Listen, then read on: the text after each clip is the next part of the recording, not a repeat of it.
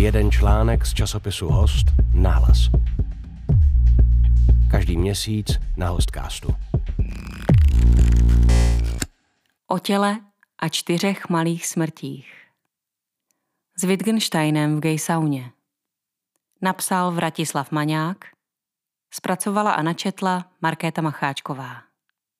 Ludvík Wittgenstein tvrdil, že o čem se nedá mluvit, o tom se musí mlčet. Lidská schopnost vyjádřit se ve slovech podle něj v minulosti opakovaně selhala, protože se snažila pojmenovat, co ve skutečnosti pojmenovat nejde, a prostřednictvím vzletných termínů uzamknout do slov i samotné mystérium bytí. Jenže právě na něj jazyk adekvátně nedosáhne. A právě o něm je proto vhodnější pomlčet. Wittgenstein touto slavnou tezí uzavírá svůj vlivný spis Tractatus Logico-Philosophicus, ve kterém představil svět jako soubor přehledně pojmenovatelných faktů a doufal, že tím jednou provždy vyřešil všechny slabiny filozofie. Jenže lidé nedají na Wittgensteina. I sto let po jeho výzvě k mlčení zkoušejí jazykem uchopit svou životní zkušenost, zkoušejí obsáhnout pravdu o existenci v naději, že budou mít větší štěstí než všichni ti, které se rakouský myslitel pokoušel svým traktátem napravit. Může se stát, že jakékoliv další slovo bude chyba. Tělo. Lázně jsou místem péče o tělo a vídeňský Kaiserbründl vznikl už za monarchie právě za tímto účelem. Relaxační a léčebné provozy z velkých měst tehdejšího rakousko-uherského soustátí nabízela hlavně Budapešť, kde tradice veřejných koupelí přetrvávala ještě od dob osmanských hamámů a dá se odhadovat, že městské lázně jen pár metrů od Svatoštěpánské katedrály měly Vídeňanům kompenzovat dosavadní metropolitní deficit. Nový Centralbad, jak se Kaiserbründl nazýval původně, poskytoval rakouské smetánce v čase fin de siècle prvotřídní servis, aniž by musela opustit katastr hlavního města. Honosný interiér, inspirovaný blízkovýchodní architekturou, nabízel krytý bazén, parní lázně, sirné i bahenní koupele, saunu ve stylu římských termálů, ochlazovnu k stimulaci krevního oběhu a ve dvacátých letech přibyly i odtučňovací kůry. O blaho a kondici hostů se starala padesátka lázeňských zřízenců, včetně zdravotnického personálu a lékařů. Dobový tisk zřejmě nepřeháněl, když centrální lázně na Weinburgasse označoval za nejelegantnější koupele světa. Ozdravné akcenty, s nimiž se Centralbad prezentoval, navíc přesně naplňovaly dobovou představu o poslání lázeňství a wellness provozů jako místa hygieny, veřejného zdraví a fyzické regenerace, což je koncept, který bez výraznějších změn platí dodnes. Lázně v tomto pojetí jsou místem péče o tělo, které nechceme. Zabalení do županů, ručníků a prostěradel ho necháváme zpředmětnit, činíme z něj objekt odborné péče, považujeme ho za stroj, který je pomocí předepsaných léčebných procedur potřeba opravit nebo přinejmenším zajistit, aby nedošlo k jeho poškození. Saunování jako prevence zdraví. Kýženým výsledkem je situace, kdy nás tělo nebude trápit a bolet, kdy ho nebudeme pociťovat a ani muset reflektovat. Zamýšleným cílem je stav, kdy se vědomí vlastního těla zbavíme. Tento separační přístup má u veřejných lázní jistou logiku a stojí za ní snaha nevyvolávat personální a potažmo ani sociální neklid. Intenzivní vnímání těla, které se odehrává na saunovacích lavicích nebo ve vanách s léčebnými prameny, by totiž mohlo být nebezpečné, protože příliš živočišné, animální a tedy i nedůstojné člověka v jeho civilizované ušlechtilosti. Potenciálně dráždivou nahotu a zesílený tělesný prožitek proto lázně preventivně zavíjejí do submisivní pacientské role, pro niž není vnímání obnaženého těla devízou, ale dysfunkcí. Vídeňský Centralbad býval ve své době chrámem takového přístupu. Jenže Rakousko se změnilo. V současném Kaiserbründlu nic z toho neplatí, třeba že návštěvníci mají dodnes k dispozici parní lázeň, odpočívárnu s orientálními výjevy i původní bazén inspirovaný španělskou Alhambrou. Od osmdesátých let ovšem dům naproti kostelu svatého Jeronýma funguje jako herensauna, výlučně pánský podnik. Nebo přesněji nejvyhlášenější gay sauna ve Vídni.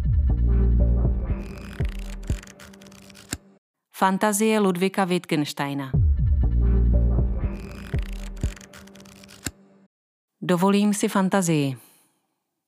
Představuji si, jak do Centralbádu přichází Ludvík Wittgenstein. Je krátce před první světovou válkou. Filozofii svou hlavu zaměstnává už několik let, ale dosud nic nepublikoval. Krom toho je to docela pohledný mladík s chlapeckými rysy a také pořád panic.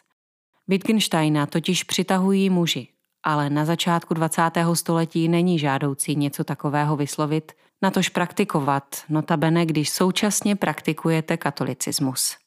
Teď vstupuje do ledové vody lázeňského bazénu, ale ke kýžené relaxaci má nastalá situace daleko. Nalevo i napravo od něj se leskne kůže orosených pánských zad. Nalevo i napravo vidí hustě zarostlé hrudníky s bradavkami s tvrdlým chladem. Ta hřmotná mužská hmota dráždí jeho představivost. A protože je Wittgenstein neurotik, zúzkostňuje ho, že se mu takové vábení mužskými těly vůbec děje. Před pár lety zde na to doplatil i nejmladší bratr France Josefa. Když ztratil obezřetnost a projevil zájem o místního plavčíka, vyvolal takový skandál, že ho císař navěky vykázal z města. Wittgenstein cuká pohledem, jenže jednoho chlapa hned zastoupí druhý. V Centralbádu se naráz rekrutuje snad celý regiment a jeho nově zneklidní to, že musí jít poznat, jak je nesvůj. A tak radši zavře oči a celý se potopí. Pod vlnou je ticho. Voda v bazénu mu svírá čelo, štípe ho na tvářích i ušních boltcích. A ta studená voda, uvědomí si v jasnotřivé chvíli ponoru, je fakt, který by svedl bez okolků pojmenovat a popsat. Na rozdíl od dráždění nad hladinou jemuž sám úplně nerozumí, které se děje jen v jeho hlavě a popsat by ho šlo jenom polovičatě, pokud by o něm vůbec svedl promluvit. Všechno, co se dá vyslovit, dá se vyslovit jasně. Napíše později. A zde už se o fantazii nejedná. Co takto vyslovit nejde, musí zůstat nevyslovitelným, nemyslitelným, mystickým. Do kategorie Das Mystische zahrne Ludvík Wittgenstein i prožitek sebe sama. Malá smrt. Schody, pokryté červeným kobercem, vedou z recepce kolem historických převlékáren do prvního podzemního sálu. Bohatě vymalované jsou tady stěny i strop. Hemží se urostlými mužskými figurami, spíše nahými než oblečenými, spíše exaltovanými než apatickými. Nad dveřmi jich v divokém klubku zápasí hned devět. Natahují se po sobě, objímají se, svíjejí. Všichni jsou vzrušení a všichni mají cizí penis na dosah svých úst. Na morální paniku ovšem není prostor. V dalších sálech Kaiserbründlu by se tatáž scéna mohla odehrát i ve skutečnosti.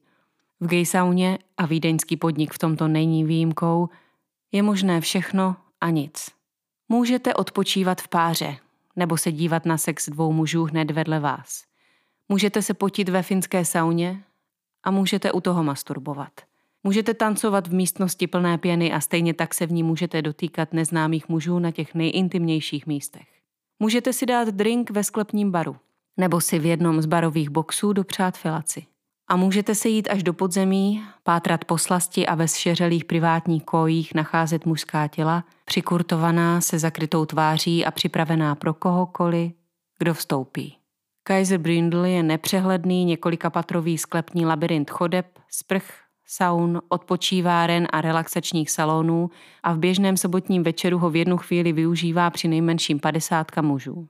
Čím hlouběji se člověk pustí v tomto bludišti, tím slabší je osvětlení a explicitnější sexuální chování. Až by se nabízelo srovnání s okružími Dantova pekla. Jenže přistoupit na takovou interpretaci znamená vnímat živou homosexualitu jako sodomii, která do pekla náleží, a tedy akceptovat katolickou morálku a mravní soudy vnějšího řádu. Nedává to smysl, protože pro gay sauny není nic tak vzdálené jako svět, který takové soudy vynáší. O dva kilometry dál, na druhé straně městského centra, klesá směrem k Dunajskému kanálu ulice Berggasse. V měšťanském domě s popisným číslem devatenáct půl století ordinoval Sigmund Freud a zhruba v téže době, kdy Wittgenstein publikoval svůj traktátus, zde koncipoval dnes již klasický model lidské psychiky. Duševní vývoj člověka podle Freuda určuje vztah mezi třemi složkami duše. Pud je vášnivá prasíla, která se bezohledně snaží dosáhnout slasti. Ego je entita rozumu a rozvahy, která se pudy nechává pohánět, ale současně je koriguje na doporučení třetí složky – superega, které představuje osobní morálku vypěstovanou výchovou a kulturou. Dá se říct, že v Kaiserbründlu superego upadá do komatu už při stisknutí kliky. V Evropě, která homosexualitu v uplynulých stoletích považovala za smrtelný hřích, zločin či chorobu, představovaly lázeňské provozy spolu s parky a veřejnými toaletami jednu ze základních queer zón, čili míst, kde si neheterosexuálové mohli zkusit dopřát prožitek své intimity. Ačkoliv ani tady nebyli chráněni před postihem. První gay sauny v dnešním slova smyslu vznikaly pokoutně od padesátých let právě v reakci na náboženskou, medicínskou a právní represi. Měly fungovat jako uzavřené a víceméně bezpečné prostory, na které vnější mravnostní řád nedosáhne, což se nakonec projevilo i v diverzním pojetí samotného lázeňství. Protože gay sauny stojí mimo heteronormativní systémy kontroly, není v nich potřeba zabalovat nahotu do koupacích plášťů. Kulturně podmíněný pocit studu tady odpadá a potenciální animalita obnaženého těla, jeho projevovaná sexualita nepředstavuje riziko, které by bylo potřeba inhibovat zdravotnickou rétorikou.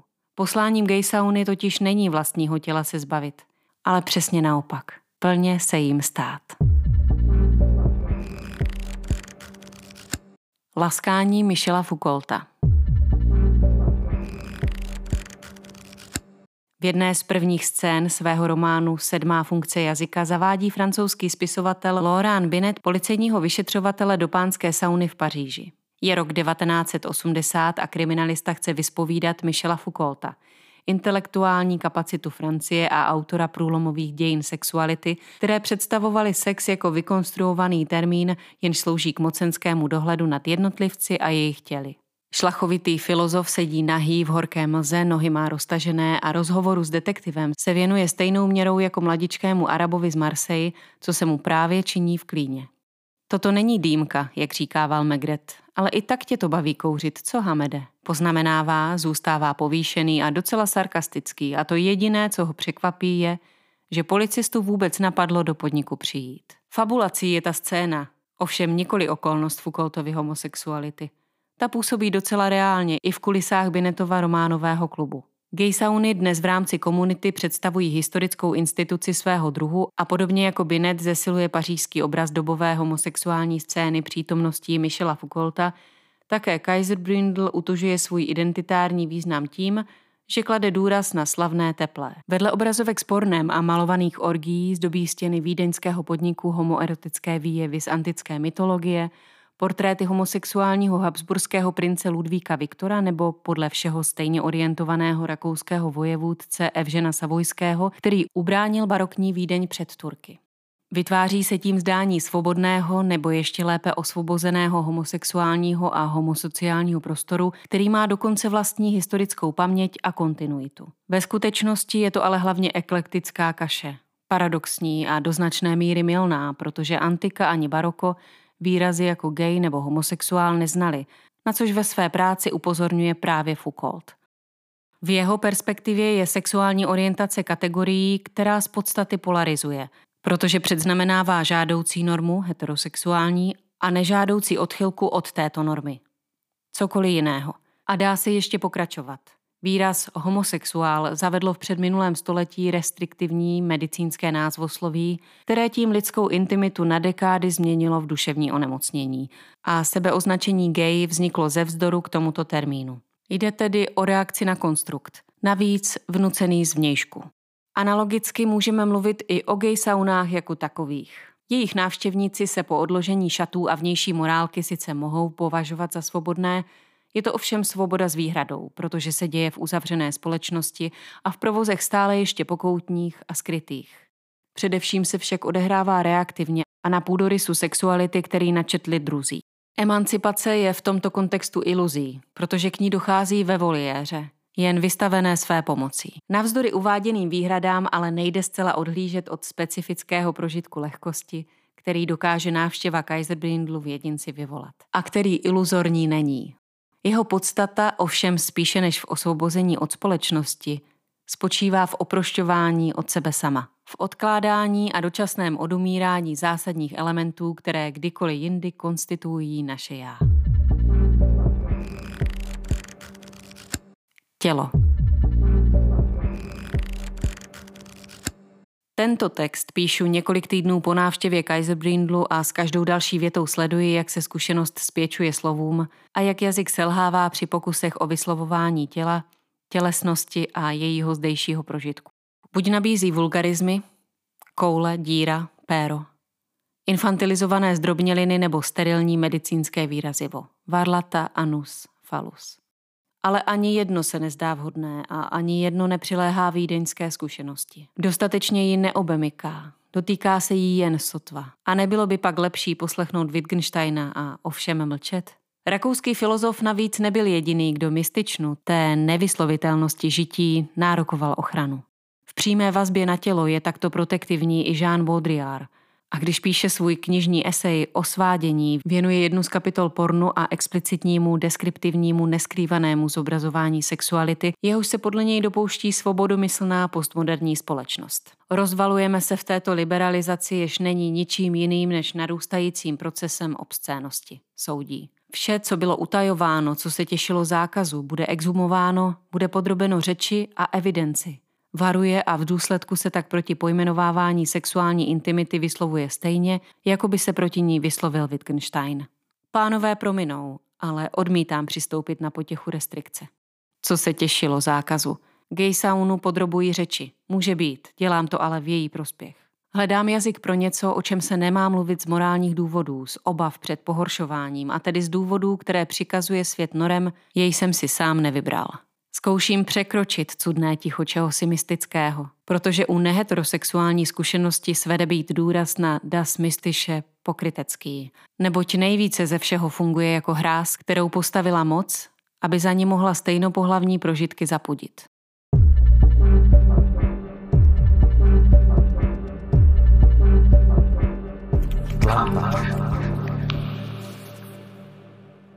Das mystische, to mystické v Kaiserbründlu, gejsauna je místem malých smrtí. Kromě superega tady umírá i řeč. Malá smrt. V Kaiserbründlu se prakticky nemluví. Většina komunikace se odehrává v pohledech a gestech. Je to docela triviální systém několika málo znaků, které návštěvník zná už ve chvíli, kdy do sauny vstupuje, protože je běžně používá. Jenže zatímco ve vídeňských ulicích může zaujatý pohled upřený do očí náhodného muže vyvolat neporozumění nebo rozpaky, v sauně maže riziko komunikačního šumu sdílená identita a tak i velice krátký oční kontakt funguje jako snadná pobídka k přiblížení. Zdvořilá nevšímavost o nás, běžná rezignace, kterou obvykle věnujeme jiným chodcům, než uhneme očima, je ale v tu chvíli také mnohem problematičtější. Kdo prochází Kaiserbründlem a o kontakt nestojí, musí procházet s jistým rozostřeným náměsíčným výrazem. A kvůli němu zde existuje druhá sada znaků, která se obejde i bez zraku. Stačí se dotknout cizích prstů nebo letmo zavadit hřbetem ruky o cizí bok. Situace je záměrně zinscenovaná tak, aby se zdála náhodná a díky tomu na ni ani není třeba reagovat, pokud si to člověk nepřeje. Stále totiž platí, že v gay sauně můžete všechno a nemusíte nic. Stejně jako můžete kdykoliv přestat s čímkoliv, co jste začali. Kaiserbründl není hrubý, neurvalý ani násilný, ale svérázným způsobem galantní. Říká se, že někdejší centrální lázně navštěvuje široká klientela ze všech vrstev společnosti, včetně umělců, diplomatů nebo zástupců kléru. V nahotě a beze slov to ale žádný z hostů nepozná. Malá smrt řeči tady není jen odložením jazyka jako zbytečně komplikovaného a tedy přebytečného kódu. Funguje i jako jistina anonymity v prostoru, který tak mimořádným způsobem exponuje lidskou intimitu a kde je jediným komunikačním cílem fyzický kontakt. Pokud totiž dáte najevo zájem a první dotyk opětujete, může cizí ruka na podruhé zamířit už kamkoliv na vašem těle. A ničím jiným než tělem pro nikoho v Kaiserbründlu ani nejste. Předmět Pierra Bourdieu. Když francouzský sociolog Pierre Bourdieu popisuje ženskou zkušenost ve světě plně ovládaném muži, zamýšlí se i nad tím, co tato hegemonie dělá s tělem a dochází k závěru, že heterosexuální maskulinní prostředí ženy o tělo připravuje, protože ho mění na předmět, výstavní kus určený primárně pro pohledy a hodnocení okolí. Ženská zkušenost, píše Bourdieu, je zkušeností viděného bytí, těla neustále vystavovaného objektivizaci, těla, ze kterého se vytváří sexualizovaný a obnažený exponát, vehikl touhy vsazený donorem krásy, určený k vizuální konzumaci, to přinejmenším, a k naplnění erotických fantazií diváka. Žena existuje především skrze a pro pohled těch druhých, neboli jako přístupná, přitažlivá a disponzibilní věc. Ve společenských debatách poslední dekády se jedná o hodně diskutovaný a odmítaný jev úzce spjatý s toxickou maskulinitou. Tím, kdo své okolí mění v objekty, je totiž přinejmenším podle Bourdieua heterosexuální muž. Osobuje si tím ovšem právo, kterému nikdy nikdo neudělil, a navíc se jako objektivizátor staví do nadřazené pozice rozhodčího, jenž stanovuje měřítka a s jejich pomocí chrání vlastní hegemonii. Nad údajně podřadnou ženskostí a neméně podřadnou homosexuální zženštilostí. Pokud gaysauny představují prostor oproštěný od šovinistických norem, dalo by se čekat, že v Kaiserbründlu se nic z uvedeného odehrávat nebude. Ovšem opak je pravdou. K objektivizaci tady dochází rovněž. Pod blištivou diskokoulí uprostřed místnosti naplněné pěnou tancují v jednu chvíli dva krásní atletičtí třicátníci. Jsou nazí, poprsa ponoření v mýdlových bublinách. Objímají se, líbají, kloužou po sobě a vědomě se vystavují pohledům svého okolí. Všem dalším účastníkům šaumparty předvádějí půvab svých těl. Je to dráždivé a současně čímsi adekvátní. Už v šatnách se totiž muži v ručnících zastavují, aby si prohlédli nově příchozí, i když ti teprve odkládají oblečení do skříněk. Ve sprchách i na baru míří cizí pohledy k tvaru figury, oči těch druhých sledují siluetu zadků, klembu hrudníku, v dusnu parní lázně si prohlížejí stopořené penisy. Všechno se odehrává tak neskrývaně a tak bezostyšně, jako by se člověk ocitl na přehlídkovém mole, ale současně se nedá říct, že by pozornost komukoliv z návštěvníků vadila. Naopak, je vyhledávaná a chtěná. Gay sauna nakonec představuje svébytný prostor, kde se člověk o své vůli redukuje do role sexualizovaného objektu, kde dobrovolně zpředmětňuje sebe sama. Obvyklá polarita mezi subjektivním bytím a objektivizovaným tělem se ve zdejších sprchách smívá, vlastně doslova. Zájem na objektivizaci je zde hlavním záměrem každého subjektu. Host totiž není jen prostým předmětem, je předmětem vítané cizí touhy. Ve sklepních podlažích Kaiserbründlu bez výhrad a s neskrývanou slastí přijímá úlohu věci k užití a proměňuje se na tělo viděné, jak říkal Bourdieu, tělo pro druhé, tělo pro druhé, oči, ruce, rty, jazyky a údy. Wittgenstein, Baudrillard, Foucault a teď i Bourdieu. Zkouším dodat vážnost tomuto textu tím, že do gaysauny přivádím nejlepší evropské filozofy uplynulého století. A dělám to vědomě. Téma, které by bez nich mohlo působit příliš vulgárně. Vypodkládám jejich intelektem jako polštáři, aby mě dozad netlačila dřevěná saunová lavice. A nebo cizí erekce. Malá smrt. Hlavní zkušenost gaysauny nakonec tkví v experimentu s tím, co znamená lidské já a v jakých podobách jsme ho vůbec schopni prožít. První malá smrt patřila morálce, druhá dolehla na řeč. Ale ten, kdo dobrovolně oněměl, opustil jeden z ústředních způsobů projevování subjektu a vzdal se filtru, který obvykle leží mezi vnitřním a vnějším světem. Když totiž slovy označujeme svět jako popisující pozorovatelé, dodržujeme odstup od referovaných věcí a jevů, abychom o nich vůbec dokázali promluvit. Stavíme se mimo ně. Když odložíme řeč, odložíme i nástroj této distance, který jindy pomáhá vymezovat nás samotné. V chtivém lázeňském šeru navíc dočasně neodumírá jenom řeč. Otupěný je zde i sám jazyk, co by organizační princip mysli. Najednou totiž jakoby nebylo co organizovat. Protože Kaiserbründl stojí mimo vnější řád, dokáže diskvalifikovat i samotné rácio. Rozum je zde nutně bezradný, neboť v neznámém prostoru mimo vnější regule a zákonitosti přichází o síť, k níž by se mohl vztáhnout. A jasnozřivost uvažování navíc zastírá opojná mlha invazivních sexuálních podnětů. Třetí malá smrt zde patří egu. Freud říkal, že ego za běžných okolností představuje entitu, která se rozumově a rozvážně připíná k vnější realitě a pudová přání naplňuje tak, aby to bylo společensky přijatelné a v souladu s osobní morálkou. Každodenní skutečnost ovšem zůstala ležet na chodníku Weinburgasse a spolu s ní i většina zohlednitelných norem. Pokud zakladatel psychoanalýzy přirovnal ego k jezdci, který drží v opratích pudového koně, ve vídeňské lázni tento jezdec přichází o hlavu. Lidská existence se tady oprošťuje na trest. Pod náporem stimulovaných pudů v prostoru bakchanální animality se v Kaiserbründlu lidské já postupně taví a rozpouští v tělu jako v tom jediném, co je zjevně přítomné. Nejenže ho člověk cítí prostými nárazy teplot, ohřátý vzduch, studená sprcha, jeho přítomnost je také soustavně potvrzovaná pohledy a dotyky druhých, transformací sebe sama do objektivizovaného těla pro druhé. Pokud běžné lázně lidskou schránku zdrženlivě servisují jako externalizovaný užitkový stroj, gay sauna skýtá v tomto kontextu jedinečný prožitek stavu, kdy je tělo násobně zvýznamněné a kdy je lidské já plně prožívá, protože v něm našlo poslední útočiště.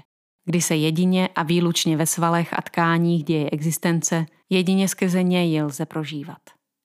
Bytí v gay sauně je plné bytí ve vlastním těle. A bytí vlastním tělem. Tělo Ludvíka Wittgensteina. Wittgenstein tělo bagatelizuje. Svádí a přitahuje ho sice obhroublá tělesnost prostitutů, co se podbízejí svým amantům uzdobeného kolotoče v prátru, a přitahuje ho to dokonce ještě víc než subtilnější způsoby chlapců v teplé putice na Korutánské ulici. Ze svých filozofických rozvah ale tělo výjímá s podobnou razancí, s jakou prvé odmítl mluvit o lidské duši. Prožitek tělesna, v tomto případě deskriptivně pojatý jako napínání a uvolňování kůže a svalů, se děje tak automaticky, že nemáme potřebu svoje tělo reflektovat, konstatuje Wittgenstein a své tvrzení demonstruje na příkladu vlastního prstu. Nechal jsem ukazováček provést jednoduchý kyvadlový pohyb o malé amplitudě. Pohyb buď téměř necítím, nebo ho necítím vůbec. Možná trochu ve špičce prstu jako mírné pnutí, v kloubu už ani to. Zakoušení tělesnosti přiznává jenom sporadickým situacím, jako je například bolest při zranění, jinou zkušenost nevidí a možnost, že by mu docela běžný zážitek těla mohl obstarat i onen vyzývavý mladík, co na něj mrkal u vídeňského kolotoče, nebere v potaz. Je to nakonec hořká zkušenost. Mladý intelektuál, kterého touha po mužském těle v kulisách prudérní monarchie přivedla k trýznivým výčitkám a mnohaleté obrané askezi, koncipuje svůj myšlenkový svět tak, aby zde pro tuto touhu nevzniklo kouska prostoru a když mluví o těle vlastním, pozoruje ho s ledovým odstupem chirurga jako odložený aparát. Návštěva gay sauny toto běžné pojetí umožňuje překročit a subjekt s fyzičnem sjednocuje v nepoznaně intenzivní a kvalitativně nové podobě. Vědomí vlastního těla zostřuje tím, že většinu z já zastře. Možná je na čase vyměnit Centralbad za Kaiserbründl a zavést Wittgensteina do páry. Malá smrt. Marsejský Arab Hamed dopřál Foucaultovi v parní lázni Lepetit mort a stejně jako v Binetově románu se chodí do páry umřít i v Kaiserbründlu. Prostor zastírá horká mlha. Dva zšeřelé sály dělí nerezová mříž. V první je přítmí, ve druhé naprostá tma. Když vstoupí mladík z tváří chlapce a může to být Wittgenstein, nevidí skoro nic a slyší jenom málo. Kapání vody, mlaskot doteků, vzdechy horka a slasti. Ovšem, pára zrak sice zastírá, ale úplně nezaslepuje. Z oparu po chvíli vystupují stále konkrétnější obrysy. Muži posedávají na lavicích, postávají u mříže, v úzkém průchodu do temné jeskyně se opírají o stěny. Z já už tady zbývá pramálo. Já je jenom žádostivé, masturbující tělo. Může se zdát nevkusné končit tento text orgasmem, ale většina návštěvníků si pro něj do Kaiserbründlu přišla a když už vyslovujeme vše, nejde se tvářit, že se zde nic takového neodehrává. Tím spíše, že orgasmus v gay sauně završuje všechny předchozí smrti. Je posledním dějstvím zastřeného vědomí předtím, než by se volným pádem vrhlo do komatu. V intimním přítmí parní lázně se maximální měrou vyjevuje mužská tělesnost. Kulminace vzrušení se prožívá beze studu, protože i zde je tělo tělem pro druhé. Je tělem k sledování a užívání, ke stimulaci vlastní slasti. Člověk už nemůže projít větším sebeoproštěním. Zastřené já s tělem srůstá natolik, že se jim nechává vést. A ta manifestovaná, předváděná rozkoš je jeho svéráznou promluvou v místě, kde se nemluví. Je nejzazší mezí možného. Mladý Wittgenstein zastaví u mříže. Jindy by měl za to, že dospěl až na nejnižší okruží pekla a snad by si i spílal, ale hluk vídeňských ulic k němu nedoléhá. Je tak daleko, že není. A on se teď jenom dívá na okolní muže, jsou stejně vzrušení jako on sám a nebrání se ničemu. Také on už je jenom cítícím tělem. Cizí ruka ho sevře, začne ho hladit, mnout a pumpovat. Umírá se tady tiše, všem na očích. Těla se smíkají šerem dotyků. Blíží se, přichází. Vítaná. Malá smrt. Hostkast Lampač. Poslouchejte na Spotify a dalších platformách.